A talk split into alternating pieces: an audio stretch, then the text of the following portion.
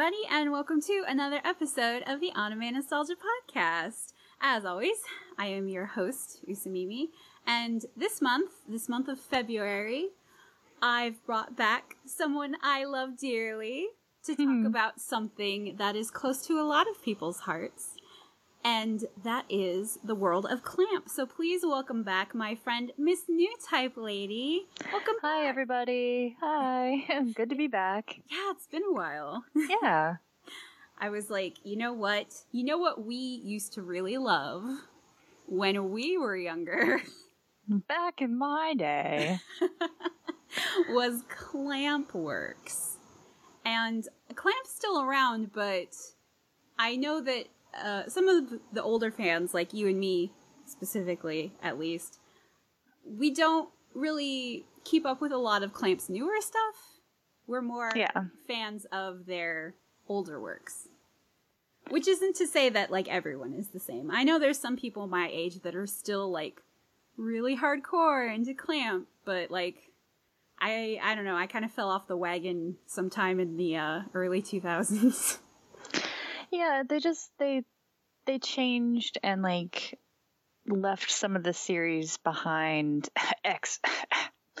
um and so yeah, it just sort of we grew and and it didn't necessarily grow with us. So this is really nostalgia. Like we're really tapping into the um the name of this podcast. for real, for real.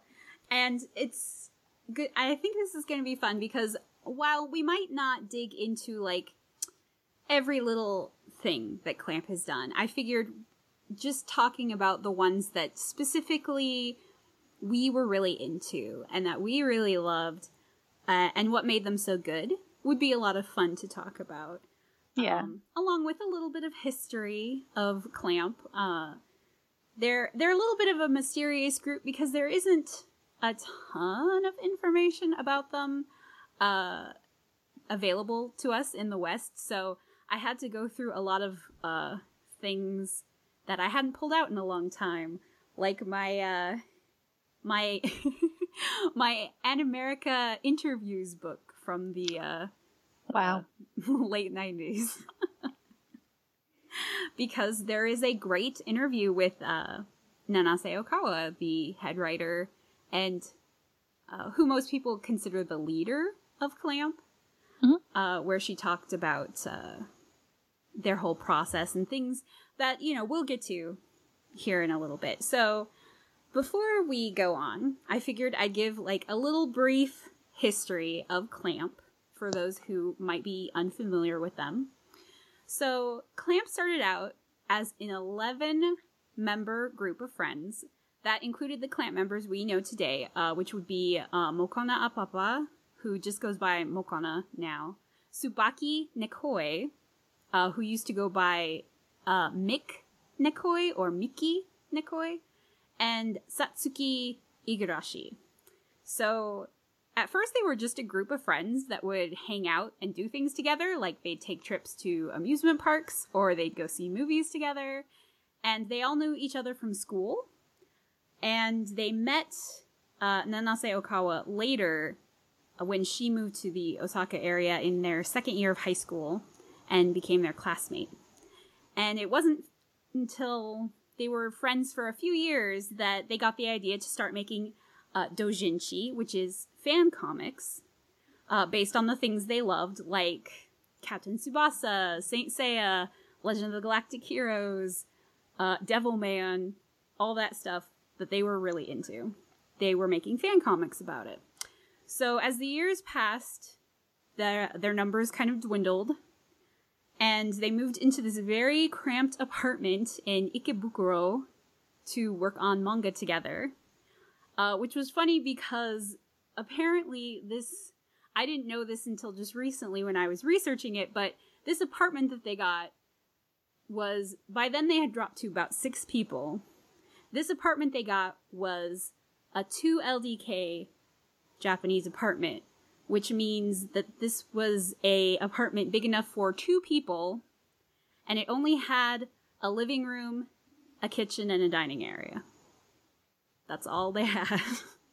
so they were pretty desperate and they were really worried about like are we going to actually do this uh, at one point they were all looking for part-time jobs just in case it fell through and even their parents were trying to talk them out of it but uh, eventually they finally debuted they, their first published manga with RG Veda in 1989 in the now defunct wings magazine and after a few years, they dropped down to even fewer members. So by 1993, Clamp was down to the four members that we know them today. And um, the current members, uh, Nanase Ohkawa, like I said before, she's the head author uh, and designer. She's basically the head of Clamp. Uh, Mokona is the lead artist, colorist, and character designer. And uh, Nekoi and Satsuki usually do backgrounds, art correction, cover design, uh, although that changes pretty often depending on what they're working on at the time. And so, with all of them working together as a team, this allows them to work without any assistance, which is very rare. Usually, manga artists have several assistants that help them with like all these things, but because there's four of them, they kind of delegate work to each other. And so that's how they got together, and that's kind of the dynamic their team works with. And if you've been living under a rock somehow uh, and don't know anything about Clamp, we're going to kind of go through uh, a little timeline of like some of their works. And we'll stop here and there to talk about like the ones that we really resonated with, that we were really big fans of, things like that, and talk about why we loved them and what was so special about them. But before we do that, I wanted to ask you mm-hmm. what your first exposure to Clamp was, if you remember. Oh gosh, it was the um X like movie. Oh, really? Yeah. Oh. So you yeah. just dove headfirst into the heavy stuff. I did. Um I believe, if I'm not mistaken, it was um, Margot, aka Toki. Oh yeah, yeah. Our I, mutual friend Margot. Yeah, yeah. Yes. Um, I went to her house and uh, we watched watched several things, and nope. You know what? That's that's when I first got a copy of that. I got a Hong Kong bootleg subtitled copy of X from her, but uh, I, that was not my first experience. I'm trying to think now what on earth or how on earth. Uh, yeah, I, I honestly don't know. That's like my clearest, earliest memory, but that would be, that's like 2002 maybe? And I feel like I was before that. So, um, mm-hmm. Yeah, so that's like that's like my first memory. So like imagine I'm like a, a child of clamp and like that's like me at like two years old or something. so little clamp baby. Yes, exactly. uh, my first exposure to Clamp's work was actually through Animerica, and but it wasn't uh, X actually. Hmm. Uh, one of the first issues of Animerica I ever bought I remember it quite clearly, was it had a Magic Knight Rayearth cover, and I know exactly what cover it is. It's uh, all of them, all the girls from Magic Knight Rayearth, and they're like on a picnic, hmm. and that's what the cover was. And I remember seeing that and going, "Oh, that's that other thing that just started coming out." after Sailor Moon in Nakayoshi because I recognized the style like instantly. Ah. And I was like, I haven't read anything about them in English before. And the whole issue was about Clamp. So I was like, I'm going to buy this and I'm going to read about Clamp and see what they're all about. And I thought it sounded like the premise of Rayearth sounded really cool to me. I was like, ooh, it's like magical girls, but it's also like fantasy. Like, ooh, and there's robots? What? Yeah, robots. so it sounded very unique and interesting to me. So I was like super, super stoked. And I was like, I can't wait to try to find this like fan sub somewhere because this was still in the dark ages where we were yeah. getting anime like super quickly. And, um, and it wasn't until later that I started buying more issues of Animerica because that was the very first one I ever bought.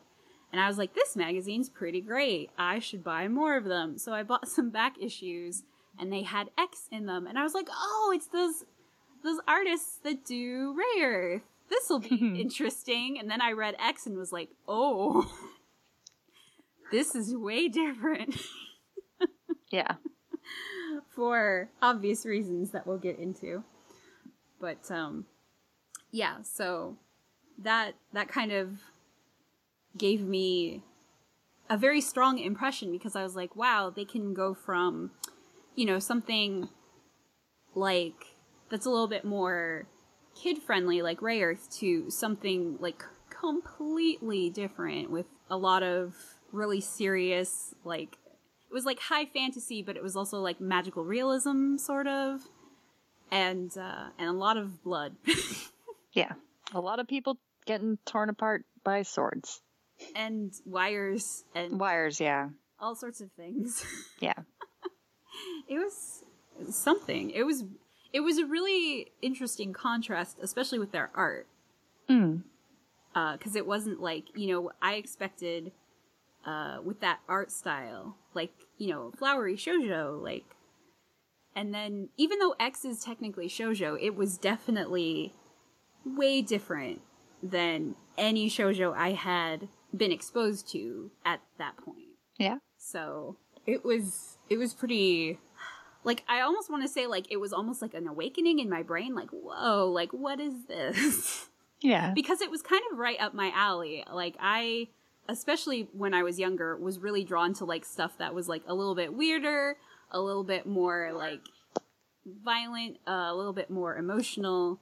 So I was really hooked because I was like, this is really different and I really want to see where this stuff goes.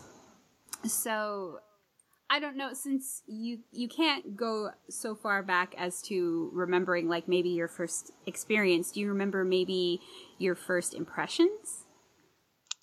Uh yeah, again like I I really I can't even remember like my brain is telling me that the first time I experienced clamp was that Hong Kong bootleg X video, but I'm like, no, that can't be right. Like I definitely had experienced it before then, so I don't even. Clearly, my memories are like just a wash. Like I can definitely tell you when I saw Utena for the first time, but like for the life of me, I cannot remember like my first. um Like I can remember I remember the first time I bought something clamp related, which wasn't even a manga or uh, like a DVD or anything. It was um a notebook with the X like Dragons of Heaven on it. Oh. And it said uh, their destiny is foreordained, and I was like, "Oh, cool." um, yeah, that seemed to be the English tagline I saw for yeah every. And I remember just being like foreordained. Like, like yeah, no, less ooh and more like roll my eyes. Come on. Oh, really? But like, yeah, no, there was something really cheesy about it. But at the same time, I was like, this appeals to me. So yeah, I was gonna say like, no, teenage me was like, ooh. This sounds cool. yeah, for me, I was like, destiny means foreordained. You don't have to say it again. That's a tautology. but uh, yeah, uh, so really, uh, it's terrible that I can't remember, but at the same time, like when Clamp really came into my life, like they really just came into my life. Like, mm-hmm. uh, and I feel like, like I said, like with Clamp Baby, when I became like a toddler who could talk about Clamp or whatever. like, um, you now have opinions about Clamp. Yeah, exactly. I think that's that's the best way to sum it up. Mm-hmm, mm-hmm. So uh, I figure we can kind of go through. Uh, I have a select timeline of Clamp works because, like, if I went through their entire body of work, we would be here all day, yeah, all night. It would be ridiculous. They're very prolific. Yeah, they they have over.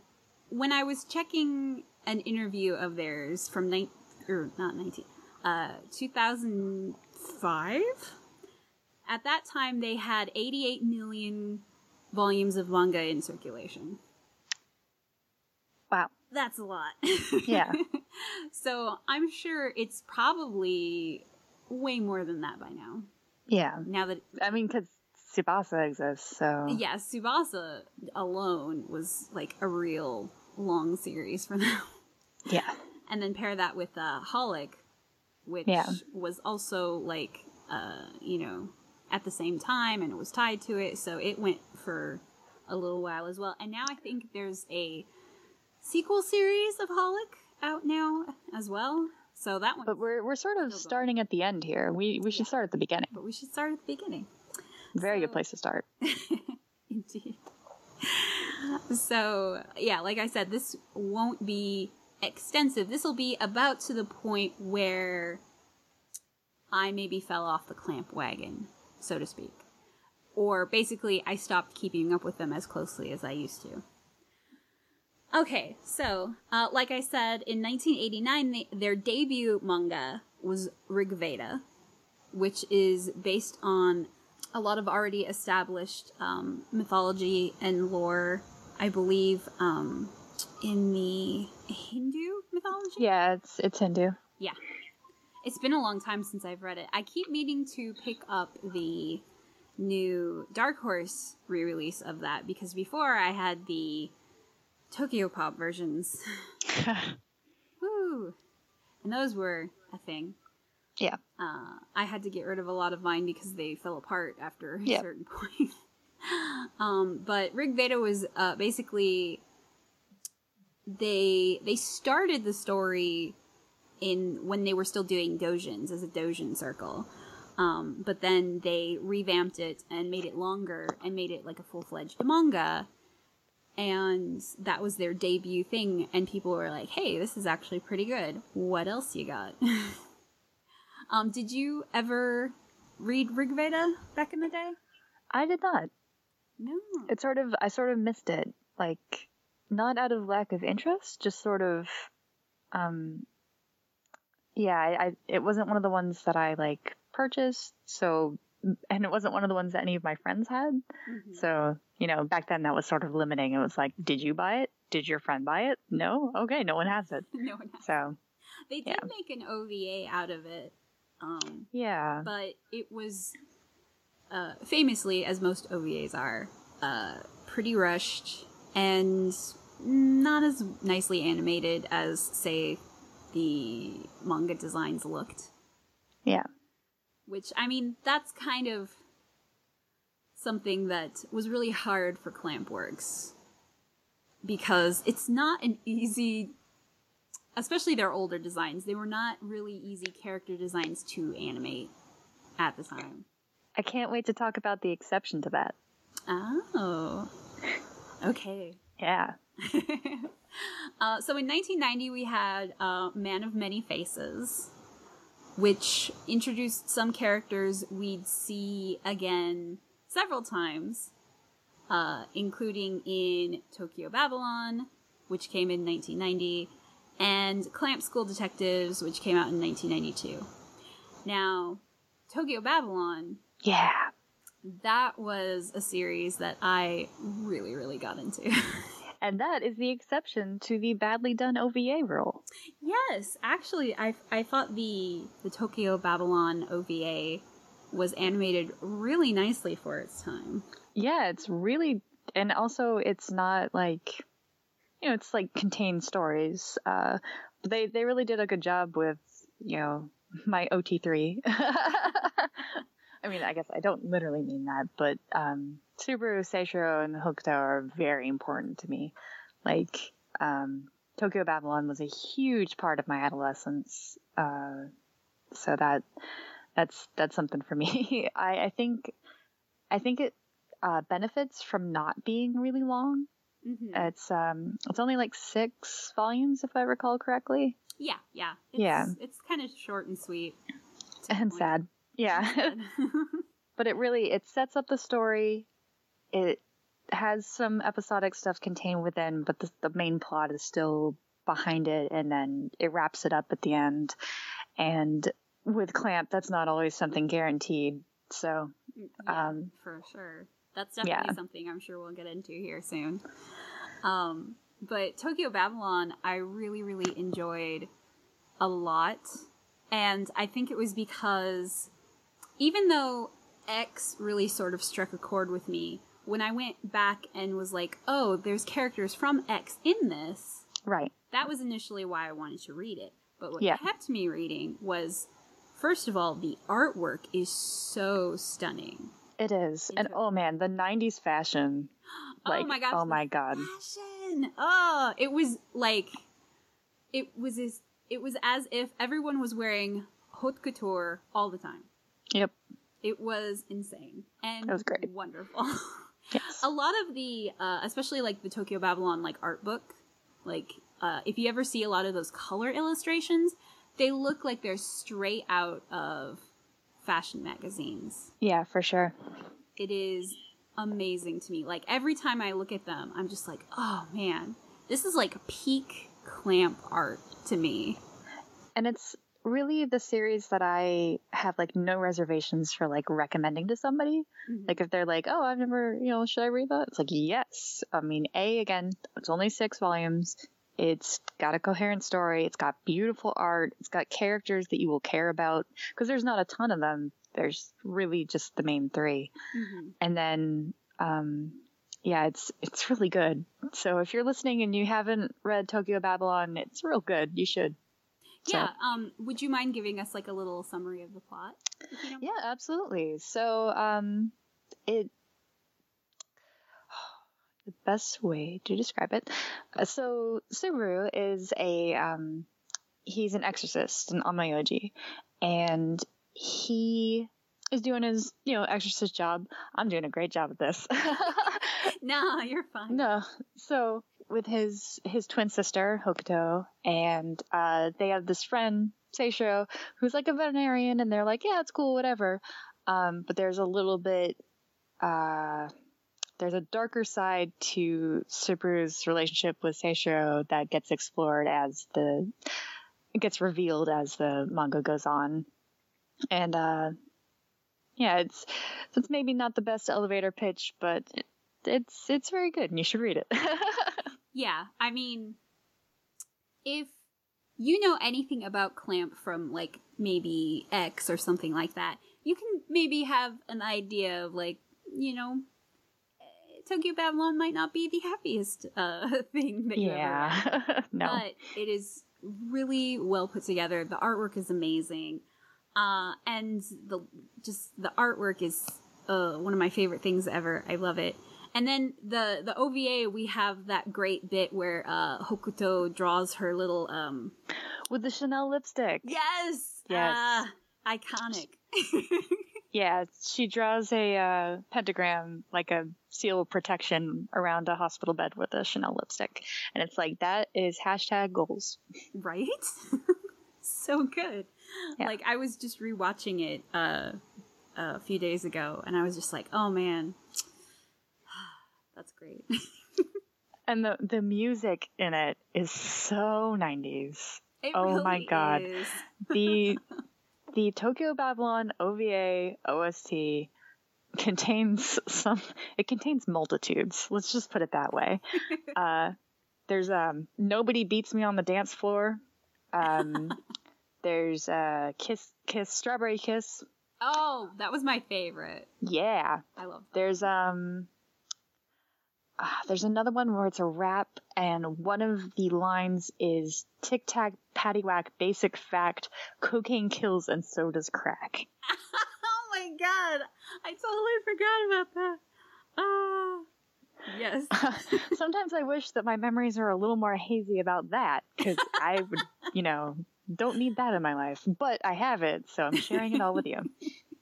and now you all know. yep. Um, amazingly, there was also a live action Tokyo Babylon, uh, straight to video like movie thing. I had no idea, but I have never seen it. I've only seen like screen caps of it. Huh. And weird. Um, yeah. I'm, I almost don't want to see it though because I'm sure it, I'm sure it's awful. It's yeah, I'm sure it's just like terrible. Yeah. Uh, especially since it was probably done in like the early to mid 90s and uh That's all you really need to know. Yeah. and that was never brought over here, obviously. Right. Um, but that was something that I remember seeing in like old Japanese magazines and going, "Wait, what? It's a live action Tokyo Babylon? That's weird." Yeah. Um, so yeah, I really do recommend. Uh, sadly, the the OVA is out of print. Uh, I think you can still find it on Amazon for not incredibly much. Uh, but the manga is probably my favorite iteration of it. And Yeah. uh, like I said, Dark Horse just released uh, two nice new omnibuses Yeah. that, and it's super good. I would highly recommend it if you really love the '90s aesthetic. or even if you don't, you, you'll still like it. yeah, if you like uh, stories of uh, haunted Chanel suits, you will totally dig it. Yeah. Back before Neo Yokio. Uh-huh. So, uh, like I said, after that, uh, Clamp School Detectives and um, Dukalyon came out, and those actually have some of the same characters pop up here and there. So, very early on, Clamp was kind of a fan of the whole, like, hey, we're gonna stick little Easter eggs in, like, all of our stuff, Yeah. which was, at the time, pretty interesting and cool because I had never really seen it in uh, shoujo manga before. Yeah. Like I'd seen it in stuff like by Tezuka, for example, but that was really the only thing I ever recalled seeing that kind of thing in. So I was like, oh, that's interesting. Little did we know. Yeah, where that would eventually lead. right. Um, Dukalyon is interesting because it's basically a sort of uh, parody on like the whole Super Sentai sort of genre. And uh, like I said, there's like uh, some characters from previous works in there, specifically Clamp School Detectives. Um, and so if you're into like tokusatsu stuff and things like that, I would uh, recommend it as like looking through and just laughing at like all the references because it is pretty fun. But I mean, it's I think it's like two volumes. It's really short. 1992, they did a lot of stuff. So 1992 so far, we have Clamp School Detectives, Dukalyon. Uh, then we have Shirahime-Syo, which is the Snow Goddess Tales. Yeah. Uh, the Legend of Chun Hyang, which was canceled after I think one volume. Yeah, I've never heard of that. Yeah, I, I think a lot of people get it confused with Shirahime-Syo because they're both sort of about like uh, a powerful sort of goddess character. Hmm. Um, I was never super into either of them, but I did like the artwork a lot. Mm. Uh, and I think Tokyo Pop put out both of them, but Really? again, that means they're out of print now. Yeah.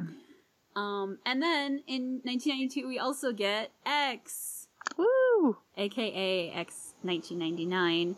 When Uh, 1999 was in the future. yes, back when 1999 was so far away. Yeah. Back in the year of 1992. Um, but it was renamed or rebranded X 1999 here in the States because there was already a superhero comic called X. And they didn't want people to get the two confused. Yeah. I mean, understandably so. That would be weird if you ordered a volume of X and you got some superhero thing, or if you Vice wanted- versa. Yeah, vice versa. So it's probably for the best. But it also, like, I remember buying the manga and my parents raising some concerned eyebrows when there's just a big X on the cover. Yeah, I don't. My parents were remarkably chill about my anime addiction. They, they in fact fed it. Like for my, for my birthday one year, they were like, "Oh, here's some money to go to the anime store," and I was just like, "Okay," because they didn't know what to buy me. Like they were like, "We don't know any of this," so it was just like, "Here, go to the store," and I was like, "This is wonderful. This is the life." So My my parents were pretty relaxed on it for the most part, but I did have to explain like, no, this is just a it's a comic. there like I had to like kind of flip through. Thankfully, it was an issue that had like no weird nudity or blood or guts or anything. Which that. volume was that? Uh, it was back when Viz was releasing it in single chapter floppies. Oh, okay. That makes more sense. Yeah, so it was one of the early chapters, uh, I believe, where it was just like, oh, look, Kamui's come to visit, and he's all grown up. Like, oh, look at Kotori, she's grown up so much, and, you know, just blah da da da da. Yeah. Thankfully.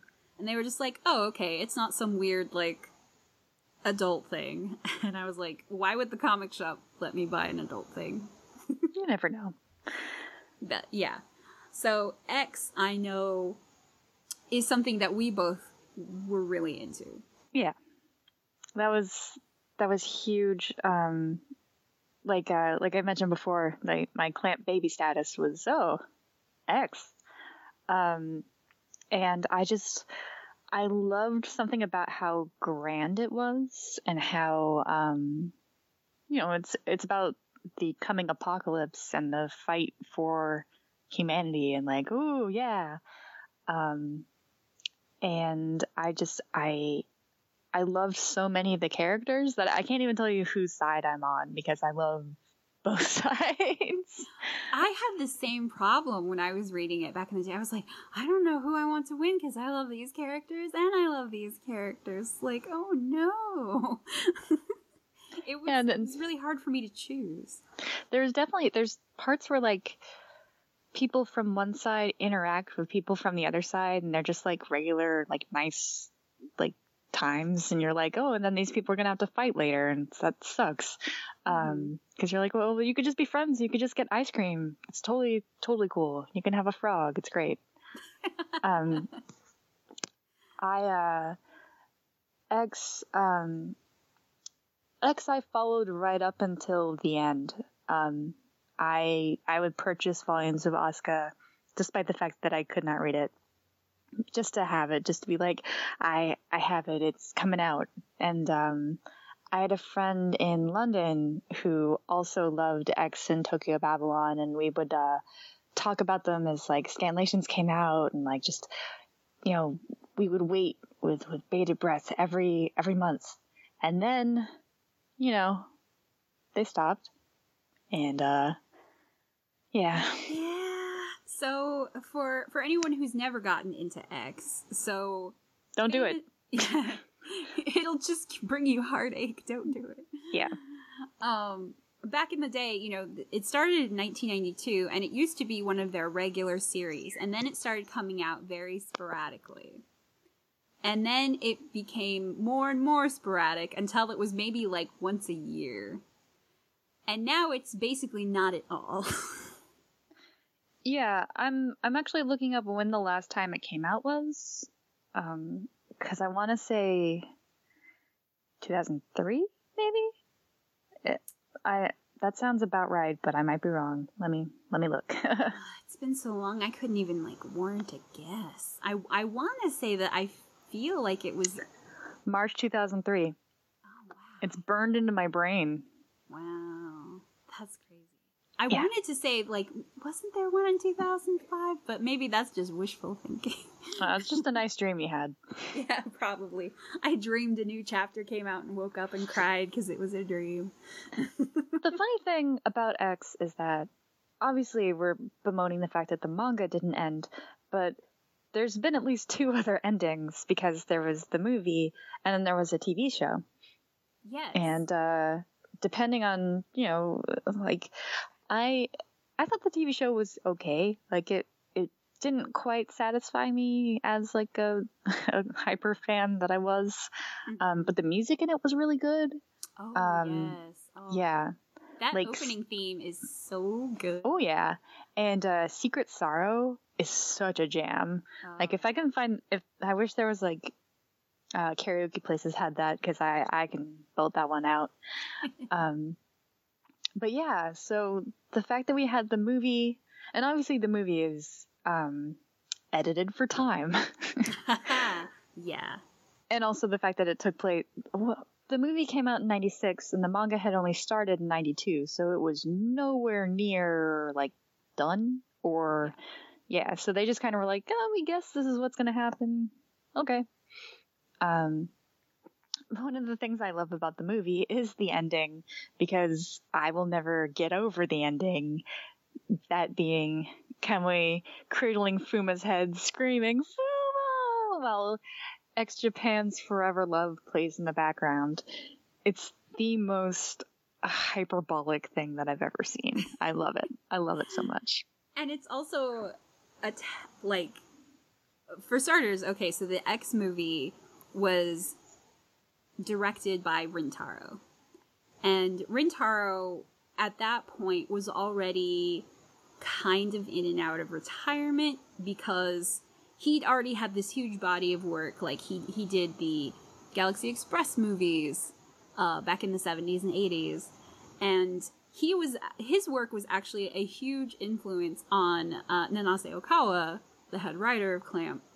Uh, so I was I, just tweeting about this last night. How it's kind of funny to me how Ohkawa was always talking about how like Rintaro's works were a huge influence on her. She loved everything that he ever did. And then she grew up to write X. And then he directed the X movie. Yeah, that's that's like your hero doing a thing that you did. Like, yeah. wow. It's kind of crazy. And that movie it's super flawed. It is. Many, many reasons. Yeah. But I still love that movie. I have such fond memories of, as I said before, that's like my, my baby memory. Uh, but yeah, I could definitely just put that movie on and watch it again. Um, and there's not, there's honestly not that many things where I'm like, hey, I watched that. I'd watch it again. So to get on that list, like, you had to do something right. And well, for, uh, for, starters, for me anyway, the movie is just beautiful. It is. It's gorgeous. It's, it's Madhouse doing a really good job. Oh, it's it's up there with well, for me anyway, it's up there with uh, Vampire Hunter D Bloodlust in yes. in where almost you could take almost any cell from that movie and frame it and it would look stunning. Yeah, like because it's just so heavily detailed. Like Bloodlust definitely benefits from um, Amano's like designs and then modern animation, like how they did it. Uh, and then X is definitely like X is clamp character designs illustrated lovingly. So I think that's a big part of it. Yeah, this is one, uh, other than Tokyo Babylon, I would say this is one of the rare times where the animation looked like really superbly done for a clamp thing.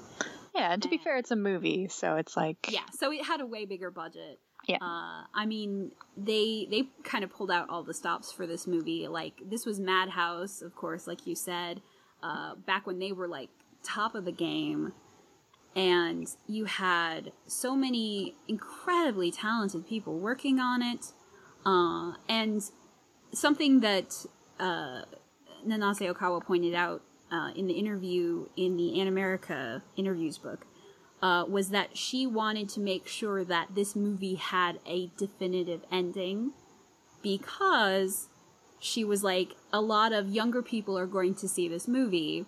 And she was like, I didn't want them to feel like they weren't getting their money's worth. Like they were going to see the movie and it was just going to be like, oh, well, and that's kind of how it ends. And then go read the manga. Yeah, it, they very well could have done what um, Battle Angel Alita did with their OVA. Oh. which, uh, just as a side tangent, that was my first OVA experience. Um, we rented it and then went back to the store and we're like, okay, where's the next one? That's it. Sorry. That's it. Oh, okay. So the fact that the X movie has a very it ends is um yeah it has a very know. definitive end and what an yeah. ending yeah I feel like this is one of the biggest things you can point to as uh, Ohkawa has said she is a huge fan of Go Nagai and specifically Devilman was like a huge awakening for her when she yeah. read it in like element she read it in elementary school if you can and we, we, I can believe it because I've seen what she made you're right yeah. So if you if you uh, have any experience with Devilman, especially everyone who probably just came off of uh, watching Crybaby. Devilman Crybaby, uh, if you have never seen the X movie, you can watch it and definitely see like, oh, yeah, she definitely read Devilman. Yeah. I'm I she she was never quite clear on how much influence she had on the the script of the X movie, but I feel like she probably came in there and was like, "Hey, I got an idea." Yeah, here's the ending. Uh, yeah. and um also side tangent, that was my first exposure to X Japan, Oh, yeah, me too. I got super into in the Same. 90s. My live journal was named after an X Japan song. Oh, that's right, it was. Yeah. Oh man. Your audience is not going to know what that is because Yeah. it's a live journal and that is embarrassing by default. But uh, yeah. It's okay. It's okay. we all all of us older people had one at one point. Yeah. It's they're the skeletons in our closet. Back in our day when we could lock our blogs, we didn't just spew our feelings out into Tumblr for everyone to see. Oof. I am so thankful for that. Yeah. I don't know how kids are growing up these days. Oof. In So some kind of way. Yeah. but uh I digress. Yes. uh, yeah, so X is sadly one of those things that was like super prolific, I feel like, to most Clamp fans. I think, Yeah. mm, like, if you know anyone who was a Clamp fan, nine times out of ten, they would be like, oh man, X was like a huge thing for me. Yeah. Usually. Usually. I think it had you had to hit it at around a certain age and you had to be from a certain age group. Right. I feel like there aren't a lot of like younger X fans out there because once you realize like, oh, this is never gonna get finished, Yeah. you're just kind So anybody who oh, came bother? into it after 2003 like didn't know I don't I don't think that really happens so much. Mm. which is that is one of the things that I'm most angry at Clamp about in my life. Yeah. you know, I don't I try not try not to be entitled, but I definitely I want more of that story. And I know that some of you on Twitter asked the question, "Oh, do we want X to continue? And at this point, I'm like sour grapes about it, where I'm like, fine, don't continue it. I don't care. But as you can tell, I'm very bitter. I, I dearly love that thing. And so the fact that uh, it, it did not continue and will probably never continue is like a hole in my heart. It's an X shaped hole. Hmm. That's true. And plus, you know, it's been so long since the beginning of it that now, even if they did like decide like, oh, we're gonna pick this up and we're gonna finally finish that thing, the art would be totally different. Totally different. And also, it, it's been 15 years. Mm. Like, even if they were to pick it up, like, you would have to have such a previously on to, like, even remember what was going on. For sure. Like, and plus, I can't imagine that the ending that they started out with in mind would be the same. Yeah. It, it would probably be totally different by now. Yeah. Like, but mostly, mostly their art has changed a lot since, uh, since X, and I'm not entirely sure I would want to read it that way. Um, Yeah. Yeah. It's it's funny because uh, in in her Animerica interview, she actually said that X was a series that she came up with when she was very young, Wow. in elementary school. So right after seeing Devilman. probably. Yeah. So this was something that she kind of carried with her for like a long, long time, and now that their whole kind of style has changed, like I said, like I don't know if she would. Maybe that's one of the things holding her back. Maybe she, as a writer, has changed so much that she's just like, I don't know if I want to go back to that. I'm kind of done with that. Yeah, I've heard so many different like reasons and rumors as to why it stopped, and to be honest, I don't care why. Like, I only care that it is. Yeah. I mean, we still have that movie, we do, so never forget. and the TV show, which again is not bad. And like, if you would like to get into X, but you don't want to get into a manga that doesn't go anywhere, uh, the TV show is quite watchable.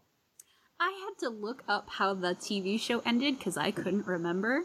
Oh. it took so long. yeah. And I was like, that's how it ended. Yeah. Right. That's that's why I said we have two endings. yeah. We, if they could somehow have done like a TV show with the with the movie ending, I think I would have been a little happier. Yeah, But agreed. I guess they figured, well, you saw the movie, you know that ending. So Let's do something else. Different one. Yeah. Yeah. Which I can respect. Yeah. But at the same time, I was like, oh, but that, mm, I don't know. I don't know. Maybe if I watched it again, I'd have a different reaction. But my Yeah. gut reaction was still pretty much the same when I was like, oh yeah, that that was how it ended. Yep. Hey, oh clamp. so in 1993, uh, we got Magic Knight Rayearth, uh, which I talked about before as being sort of like one of the first things I was exposed to. Um, that was something that they did in the same magazine that Sailor Moon was running in around the same time. And they have said that without a doubt, if Sailor Moon had not been in the magazine at the time, they would have never been able to do Magic Knight Earth because they would have gotten laughed at for the idea of having robots and magical girls together. but because Sailor Moon was sort of like a different take on the magical girl genre and it totally took off, uh, apparently Nakayoshi was, the editors at Nakayoshi were like, yeah, yeah, just weird new stuff. Come on, give it to us. Yeah, they were like, you know, Sailor Moon was heavily inspired by like Sentai shows, so why not something that's inspired by, you know, mecha and whatnot? and uh, not only that, but like JRPGs. Yes, yeah, Which is funny because um, Ohkawa has said that she likes playing JRPGs, but isn't really good at finishing them. Which I was like, oh, same. hashtag relatable. but apparently, um, Mokona, the artist Mokona, really wanted to do another sort of like fantasy type thing uh, because she was really into that. And that's kind of where the idea to do this style of magical girl came from. Is Rare the first example of the trend that we have nowadays of, oh, I'm a person and now I'm in this fantasy world? Or was there something before that? Hmm, that's a good question I feel like it's want- probably like the biggest success. There might have been something else, but like, I want to say like around the 90s there were a lot of that like popping up um cuz we got like say a little later in the 90s we got Fushigi Yugi yeah, but that's later in the 90s. uh, yeah Escaflowne and El Hazard and probably a bunch of other things that I'm forgetting. yeah, but those were all afterwards. I'm saying this might have been the one that sort of paved the ground. Possibly especially if we're talking like shoujo stuff. Yeah, Possibility. Uh, it, and it's funny like that that used to be the realm of shojo and nowadays it's mostly shonen yeah, right? yeah kind of weird how that changed. I mean, there's still um I see some manga every once in a while that kind of uses that, but not as often. i think it's because a lot of them are light novels and that's sort of Yeah. a men's kind of- thing Yeah, that's kind of where all the money is now, is light Yeah. novels, isn't it? it's true but yeah, so Magic Knight Rayearth is basically the story of three girls from three separate schools who are all on a field trip to Tokyo Tower at the same time. And they get transported to a magical world called Cephiro, where they're told, hey, you are the legendary Magic Knights, and you have to save our princess. And they are given special armor that grows with them. Uh, they sort of get like power ups. Uh, they each get a special weapon. Like you have one who has uh, a big broadsword, you have one who has a bow and arrow, and you have one that has a rapier. And then they also get big, cool giant robots. Yeah. Magic giant robots. So they're not like super robots. It's not some sort of like uh, made up technology. It's just magic. Which is nice because then you don't have to explain anything. yeah it's the kind of thing we would see sort of again in escaflowne Yes, definitely, definitely. Which makes me wonder if uh, that's kind of something that inspired it. oh for sure the look of uh, the the machines in Rayearth, as they're called, uh, is kind of similar to what the the robots look like in Escaflowne.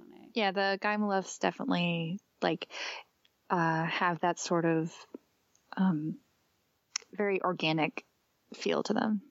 Yeah, sort of chunky, organic fantasy look to them. Rayearth was cool because uh, I felt like it was it didn't always take itself seriously. There were a lot of like asides where you know the girls would just be like teenage girls doing teenage girl things and acting kind of goofy. Uh, very similar to Sailor Moon, where you know it wasn't always like super serious.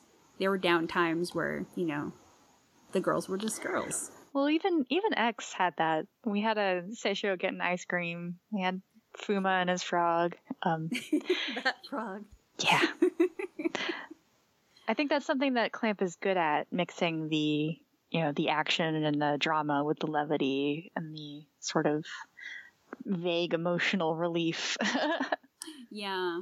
Uh, Rayearth was one of those things where, you know, I was super into it and then the the ending sort of came out of nowhere as being another one of those like, oh my gosh, twist clamp endings. It's super sad.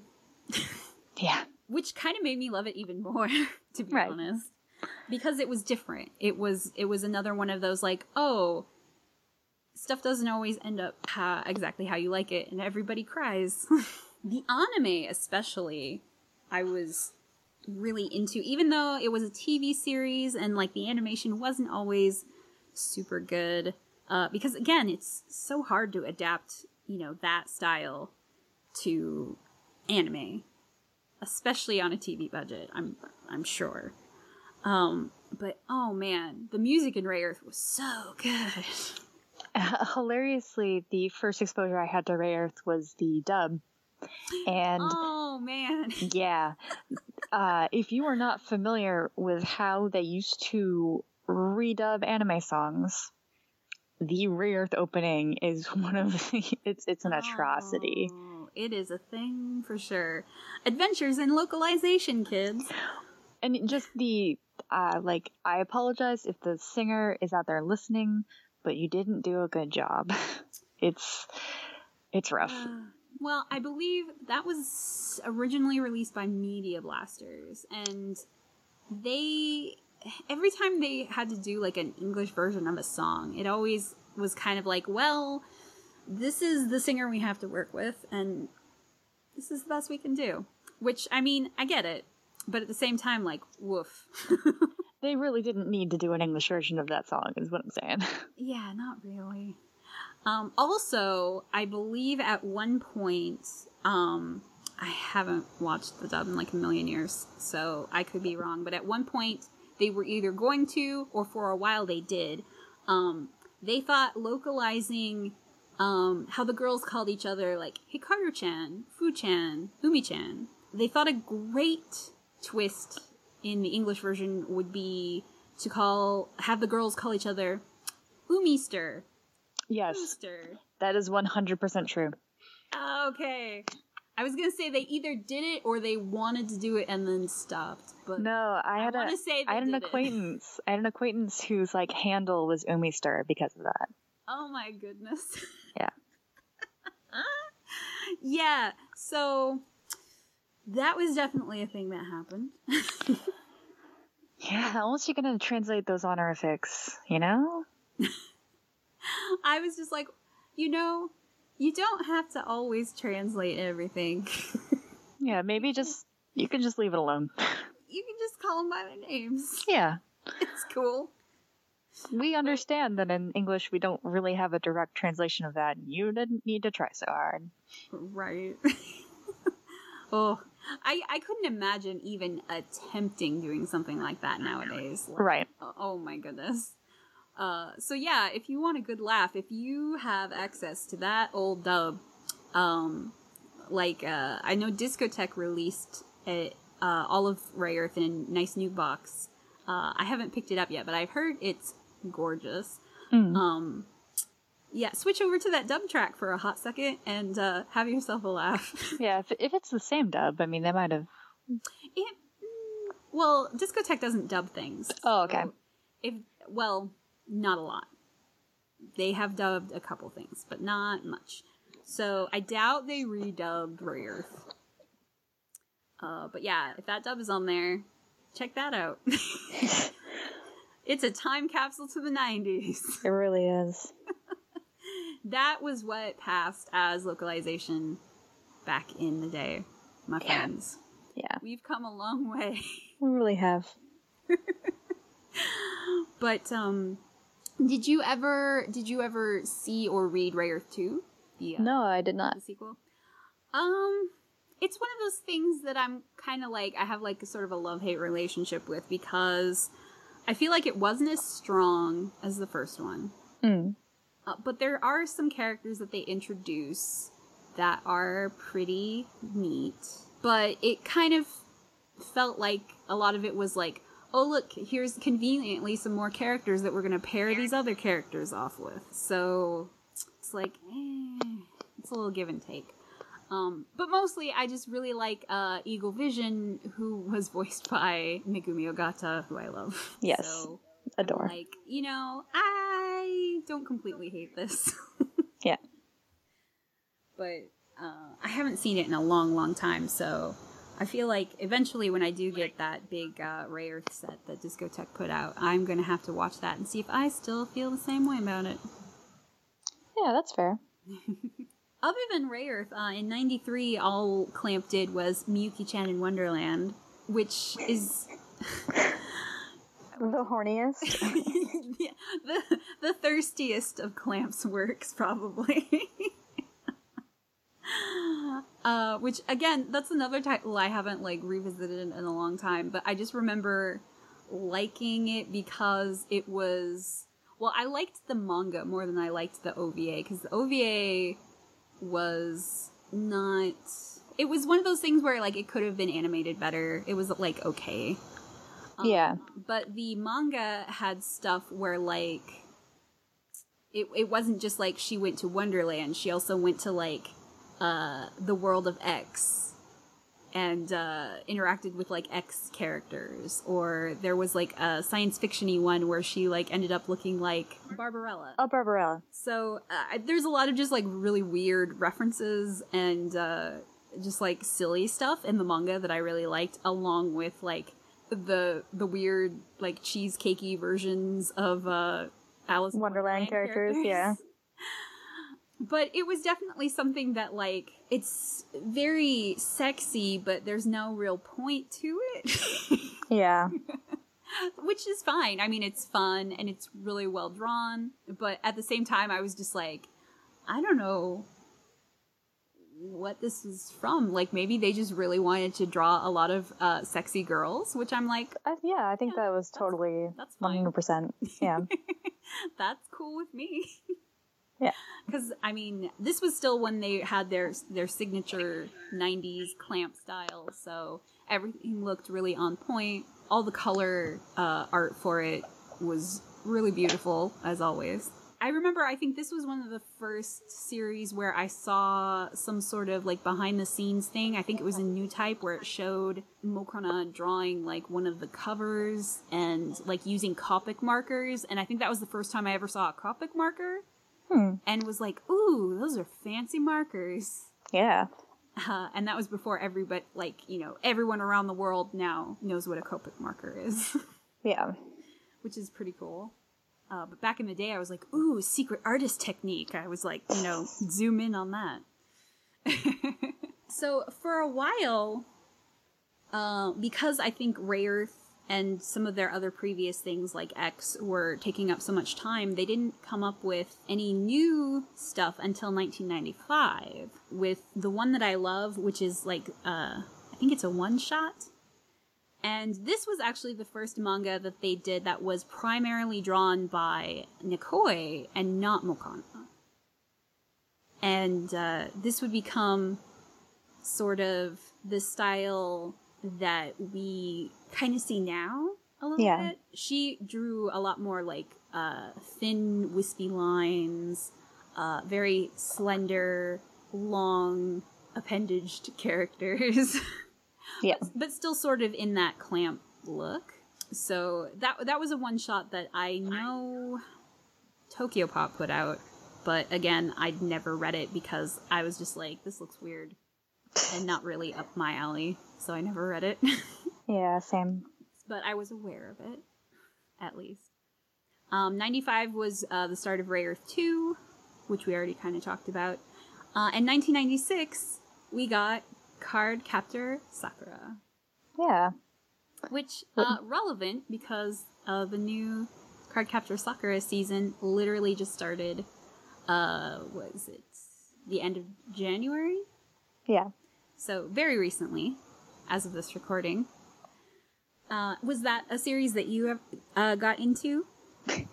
Here's my confession. I've never seen an episode of Cardcaptor Sakura.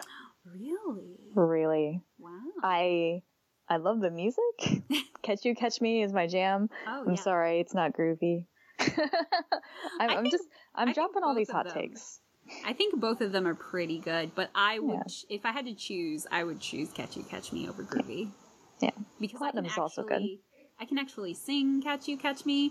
Yeah. Groovy, like, they hit some pretty high notes there, and I'm just like, ugh, Yeah, no thanks. do it. Um, yeah, I just I somehow miss the card captor train just like almost entirely. Wow. Uh, I know a lot about it just by osmosis. Um, but yeah. At this point, I mean, I feel like you, if you're an anime fan, you kind of know a little bit about it just because it was one of those like big things yeah, for a lot of people. Um, I actually got into it almost right away because I was reading Nakayoshi at the time because I lived in a place where I could get them like monthly. And so, like, right after Rayearth, I was like, oh my god, Clamp has a new thing coming out. Oh my god, I'm so excited. And it's gonna be a magical girl thing. I was like losing my mind. Of course, I wanted to read it and watch it and all that other stuff. Um, so basically, if you somehow have been living under a rock and don't know what Cardcaptor Sakura is about, it's basically this little girl named Sakura. She finds this book of magic cards. The cards kind of scatter and get lost, and she uses the the guardian of the cards, Kero-chan, uh, is kind of like her her cute, adorable, you know, animal mascot the Luna. yes, the Luna, if you will, along with some newfound magic powers that she is bestowed upon to capture all of the cards back. This was another series that Nekoi was also more involved with. Uh, I think both her and Mokona uh, worked together a lot on it, but it was kind of a collaboration for the character designs that they were Hmm. doing, which you can really tell. Like if you put like Cardcaptor Sakura next to Rayearth, I mean they look distinctly different. Yeah, Especially uh, the character designs, like the faces. This was around the time where Clamp started to go more more softer, rounder with the eyes, and not so much the big, bold, pointy lines. the cat eye. Yes, Yeah, the Clamp eye. yes. you could you could always tell if an artist you know back in the 90s was heavily into clamp because if they tried to do like the clamp eyes you could be like oh Yeah, you you did the clamp eyes. You did the Sailor Moon eyes. mhm. You did the um, Evangelion eyes. yes the uh sadamoto Sadamoto eyes. Yeah, I'm still a big fan of the Sadamoto eye. I find it very classic and simple. yeah yeah. But not, yeah. not too not too much just right Yep. just a little bit but yeah cardcaptor sakura basically they started the manga and not too much after the anime just like rolled out right afterwards i remember seeing like you know big two page spread in Newtype magazine like oh yeah cardcaptor sakura the anime coming next spring um which is kind of uh, which is probably why the the anime is so long because you had to have a lot of filler to make up for like oh the manga needs to hurry up and end so we can get more uh, plot for for the anime. Right. But that was a huge thing. Uh, I mean, of course, famously we also have the the localized Cardcaptors here in America God. which they tried to to market towards the Pokemon crowd. by making it more focused on the capturing of the cards and not so much Sakura and her life, which was a little weird. And I heard they skipped 16 episodes just to get to Lee. Yes, they the first episode of Cardcaptors is basically the episode where uh, Lee shows up. Yeah. Gotta skip to get to the boy. Yeah, yeah, yeah. And all the names, of course, were changed. I'm actually not super familiar with a lot of the localization of Cardcaptors because when I heard about it, I got really mad for one. Yeah. Because I was, you know, one of those kids getting the fan sub tapes of the original anime. Like, I was like, oh man, I wish they would bring it to America. And then they did, like this. And I was like, oh man. No. Yeah. But also, it was airing on Fox Kids. Kids. W- what? Oh, was it? I remember it started on Kids WB for me. Hmm. Um, it yeah, have it was part of Fox's like ill-advised, like when they did Escaflowne. Ooh. Yeah. but um it it was on some channel that like I didn't get very well. Like our old rabbit ear TV did not pick it up. So I didn't really want to watch it anyway, so I Yeah. just didn't. Didn't. Yeah. And then when the uh, original version came out on DVD, I was really excited and I bought those instead. Yeah. Like you do. Cardcaptor Sakura became like a huge success. Tokyo Pop eventually brought the manga over. Uh, we got a strangely pretty good set of American toys for it. Like we, Yeah. we got I definitely saw those. uh, the wand and the the book of Clow cards, which I still have. Nice. And uh, some dolls that actually look, you know, kind of like the character designs, which was a little impressive for the day. I mean, they weren't those uh, Bandai Sailor Moon dolls for sure. Oh yeah, yeah. yeah, actually I had one of the um like the the Sakura doll um just cuz it was in like KB Toys or something ridiculous like that. Uh and I was just like, "Oh, you know, it looks good. I'll buy it." So, Yeah, I think I still have one or two of those somewhere. Uh, I know specifically I have the one with her little cat girl outfit because of yeah, I think I had these the school outfit with like the hat. ah yeah, like the summer uniform. Yeah, I may I may be totally misremembering that, but that's what I recall because that's also the one where she like roller skates or whatever. So, Yeah, has her little rollerblades. yeah. Yeah. Uh, I was actually really surprised at how many of the dolls they put out because, like, uh, famously, Sakura has like a lot of outfits because her friend, uh, because she can't transform like a typical magical girl. Her friend Tomoyo is like super rich and loves to sew, so she makes her all these costumes because she wants her to look cute and be like a real magical girl. Yeah. And so the American dolls, they actually put out like several different outfits, which I was Yeah. impressed with. Yeah, I did. I did always love all her outfits. Like even, even if it wasn't, as they say, I didn't go there, but, uh, but I, I I can recognize like great magical girl styling, and that definitely had it. honestly, it's kind of a, a great idea that Clamp had. They were like, well, if if she can't transform, she can basically have any outfit, and that means she can have a million outfits. Yes. so there are literally hundreds of Sakura dresses and outfits that you can pick from if you're a cosplayer, which is probably both good and bad because good because you have a lot of choices, but bad because you have a lot of choices. Yeah. but thankfully, like most of the outfits, uh, they have extensive art books for Cardcaptor Sakura. I mean, I have like I want to say three, and that's not even all of them, of just nothing but cute pictures of Sakura in different outfits. Yep.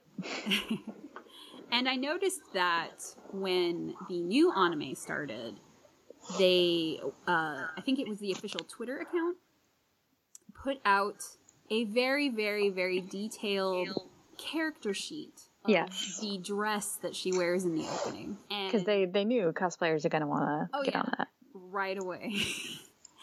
and I, I immediately saw a lot of uh, friends that I follow who are cosplayers going like, "Thank you, thank you so much," uh, which is great. Like, I'm I'm looking forward to seeing a bunch of new Cardcaptor Sakura costumes at conventions, or just photos of them at conventions. Yeah, because they're adorable. so I take it since you well, like you said, you never watched any Cardcaptor Sakura. You probably haven't seen any of the new show yet. I have not at all. yeah. Um, so far, I've seen all of the episodes that they have out so far as of this recording, which is, I think, four or five. Not very many. Um, but so far, I've actually been very impressed with this new Cardcaptor Sakura. Okay. Uh, because I mean, at first when they announced it, I was like, "Oh no," because um, I mean, if you've been paying attention to reboots of things, like a lot of the reboots of things haven't been going so great. Sailor Moon. yeah. So I was really worried, but then they were like, "Hey, almost the entire staff from the original are coming back." Oh, hey, almost the entire voice cast from the original are coming back. I was like, okay, I'm cautiously optimistic. And when that first episode dropped, I was just like, okay, here we go, here we go. But I was really, really pleased to see that, like, they really took the time to try to recreate the look and the feeling of the original. I mean, it's not perfect, mm. but it is leaps and bounds better than what I assumed it was going to be, which is a huge relief. And the music for the for the opening and the ending are really cute and catchy. Uh, you have an opening by Maya Sakamoto, so like you know can't go wrong there. Right. Um, the new artist that they got for the ending theme, I can't remember her name, but uh, it's called Jewelry, and it's really cute and catchy. I find myself kind of like humming along with it every every ending. And they also brought back the Kero-chan check uh, from the the original series, where at the end of each episode, Kero-chan shows up and talks about like, oh, here's a better look at Sakura's outfit, or here's you know the the place where this episode took place. You know, like he does his, his little like here is one aspect of the episode we'll take a closer look at and it's and it's all the same voice actors. Like you got Aya Hisakawa doing Kero-chan, uh, who she was um, Sailor Mercury in the original Sailor Moon. Hmm. Uh, you got uh, Megumi Ogata back as Yukito. Yeah, there he is. Every week. uh, I am super biased and I love Yukito. what can I say? Mostly, I just love hearing uh, Megumi Ogata on a show again. Yeah. she doesn't she doesn't do a lot of TV stuff anymore, so it, it made me really happy. Um, uh, Seki Tomokazu does Toya. Uh, basically, every single person who was in the original is back, and it's it's really nice. It feels very comfy. It's very nostalgic. It's very calming and like sweet. I mean, there's no super big high drama because like every week there's a card. You know Sakura's to get the card cuz she's she's a little older now. She knows what she's doing. It's like, yeah, this is all very familiar and we know we know the formula. We haven't gotten the the big like what's the underlying plot for this series yet but uh, I'm I'm assuming that's going to drop here like anytime now. Yeah, because I mean the manga is running because they're they have also been doing a sequel manga before this, so I haven't actually read any of it yet because for a while it was like scanlations only, but uh, I think thankfully Kodansha, yeah Kodansha, yeah Kodansha, uh, picked it up.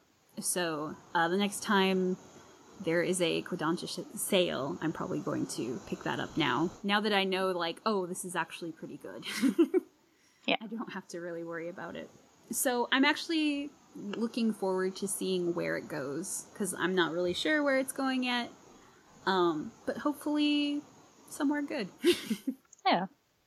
I mean, the ending of the original was, you know, pretty good, and I really liked the original, so Um, also in 1996, we got Wish, which um, Nekoi was also lead on lead artist on this. A lot of you know, again, wispy, willowy looking characters. And I feel like Wish was uh, tied into that JoJo uh, Dojin. Yes. okay. So this is like one of the only things that I know about Clamp's Dojin work is their the infamous JoJo. Well, and I guess I know a little bit about their Devilman uh, Dojinshi as well. But uh, the they famously did a Dojinshi about JoJo's Bizarre Adventure, where Jotaro and Kakyoin uh, had an egg baby somehow. Kakyoin laid an egg, and they had a little baby. And you know that that's been like a meme on the internet for like years now. Did you lay this egg? so obviously, Clamp they they they were fans of JoJo's Bizarre Adventures. They enjoyed it, obviously. Uh, but Wish basically came from that Dojin. They were like, "Hey, what if we did a, a little bit of a redraw and we renamed Kakyoin as Kohaku. and we redrew Jotaro and gave him a new name, uh, got rid of the hair hat, and um, made this sort of like alternate reality story about them. yeah. Which I didn't, I actually didn't know that until years after I had read Wish. But when I learned that, I was like, this makes sense. This is a very clamp thing to do. Yeah. because uh, famously, they also did a Devilman Dojinshi where it was basically the same thing. Uh, Akira and Ryo laid an egg and they had a devil baby.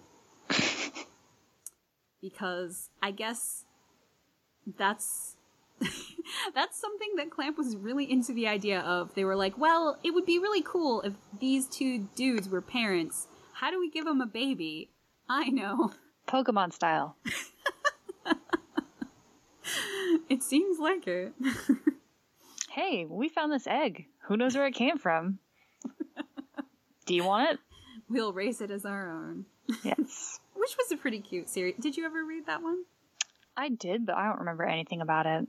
Yeah, it was it was basically just sort of a, a sweet little two volume.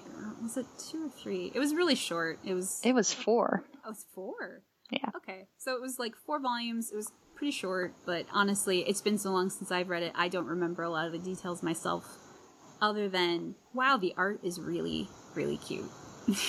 yeah.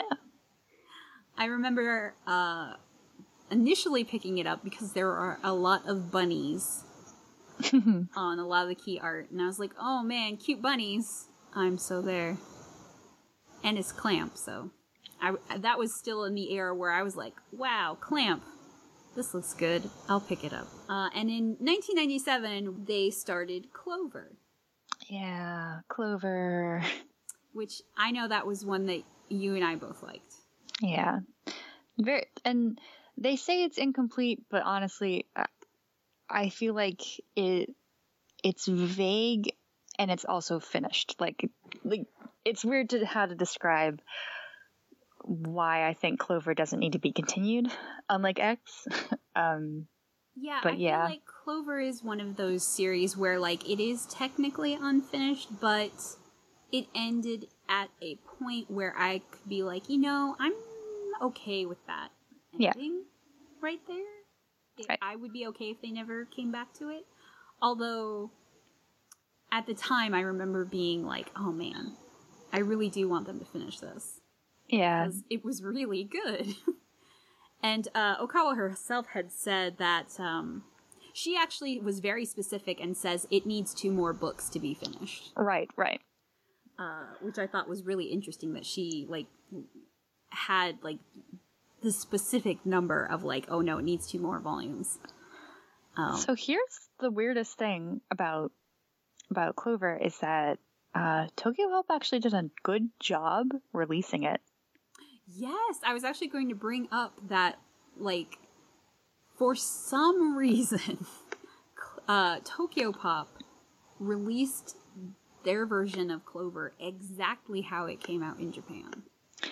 So it had that beautiful vellum cover on it, uh, which I was just like, what, what compelled them? Since everything else, not so great. But no, for some reason they were like, all right, you know, in Japan they, they had this, uh, book cover and and we're gonna do that here too which seems like it, it must have cost a lot of money i'm like i don't know it's weird it's weird yeah, it made me wonder if that was some sort of stipulation for getting the title. maybe Like they had to release it in a specific way. Like they wanted it to be very specifically like almost the same as the Japanese version. And it was. It was literally like here it is in English. yep Uh, which really threw me off like like you said because I was not used to that at all. Like the the Tokyo Pop uh, editions of manga used to be like very cheaply printed, fall apart on just sitting on your shelf. Pages would yellow if you looked at them wrong. but this was actually a really high quality release. And I really appreciated that because I had actually bought the Japanese versions of this when they came out. But then I saw the English ones and I was like, oh, these are actually like literally the same book. yeah Wow. Like, that never happened. Especially not back then, right like you were saying. But this was, I think, the, the title that cemented Clamps crossover into, like, this was how they were going to draw forever now, period. This was one of the last things I remember reading that it seemed like almost all of the the big pointy eye stuff was gone. Like they were like okay with Cardcaptor Sakura Wish and this it was like you know this is like our new style. This is how we do it now. Yeah. Uh, but with Clover, I was totally okay with that. Because this, I think, next to Tokyo Babylon, is one of the manga of theirs that the there are certain pages of it, this and Tokyo Babylon, that I can recall so clearly in my mind because Oh, yeah. striking and so well done. The imagery in clover is just amazing it is it like totally blew my mind the first time i ever picked up a volume of it Yeah. it looked nothing like the last few things they had done and it looked almost nothing like they had ever done before Yeah, I mean, I think uh, it definitely had like clockwork doll elements and like just oh god, it's so beautiful. I it's it's so hard to like if you just told somebody it's about this girl who wants to go to like this amusement park and she's got like something weird about her. Like it, it I feel like it's better the less you know about it because then you're just like revealing the story in its vagaries as you go along. yes i feel like this is one of those stories where sometimes you read things and the writers are purposely vague and you're just like oh get to the point already but this one is more like a mystery unfolding before you and uh, it's really hard to explain like you said but just it's it's a very fascinating uh, piece of work and i i would say it's one of my favorites just because it's so beautiful like the use of black and white and negative space Yeah. is just insanely cool And uh, it did go out of print for a little while, but um, Dark Horse brought it back. It it was in four volumes when Tokyo Pop did it. Dark Horse brought it back as just one big one. So if you want to purchase that, it's it's on Amazon for like twenty bucks. Yeah. Totally worth it. totally worth it because then you get to read it all in one big chunk Yep. um i do still really like those old tokyo like if you can somehow find them they're super beautiful Yeah. Um, looks like the fourth volume is also on uh on Amazon for oh yeah for two forty nine. I'm looking at it right now. Um, yeah, there's a couple of ones that you can get uh, like used. So Yeah, it's it's really hard though because like there have been times I've gone to bookstores and I've seen like well used bookstores I should say, and I see like those old versions of Clover, and like someone has not been very kind. Yeah, they're beat up. vellum, uh, Yeah. covers. Uh, but to be fair, they're very they're very fragile. They are. Yeah. because I remember I moved like once and like one of my books got stuck in an awkward place and like it just ripped Right. all the way down the spine and I was so sad. it's like no, my beautiful, Yeah. beautiful book. Uh, but um, but that big omnibus is much more affordable Yeah. than uh, having to seek out probably those old the four old separate ones but yeah clover was definitely one that i really really enjoyed and there was actually an an animated like i, I don't want to say like movie it was more like a music video Yeah, it was like seven minutes long, some nonsense like that. yeah and i think they showed it before one of the card captor sakura movies actually Yes. I kind of wish there was a way that we could get some of these like weird clamp shorts officially released here. I mean, they were released. Clamp in Wonderland. Yeah, like we have Clamp in Wonderland. We have that that Clover short, which is beautiful. Um, there's there's there's two Clamp in Wonderlands. Um, and then the X music video, Double X, yeah. which is basically a X Japan music video. Yeah. To X, which is great. It's cool. It's two great things that taste great together. Exactly. I know if you do look on YouTube, you can find most of those pretty easily. Yeah. But the the clover one, I think, is especially gorgeous, uh, and it just makes me kind of sad that we never got like a like a legitimate. An OVA or something. Yeah.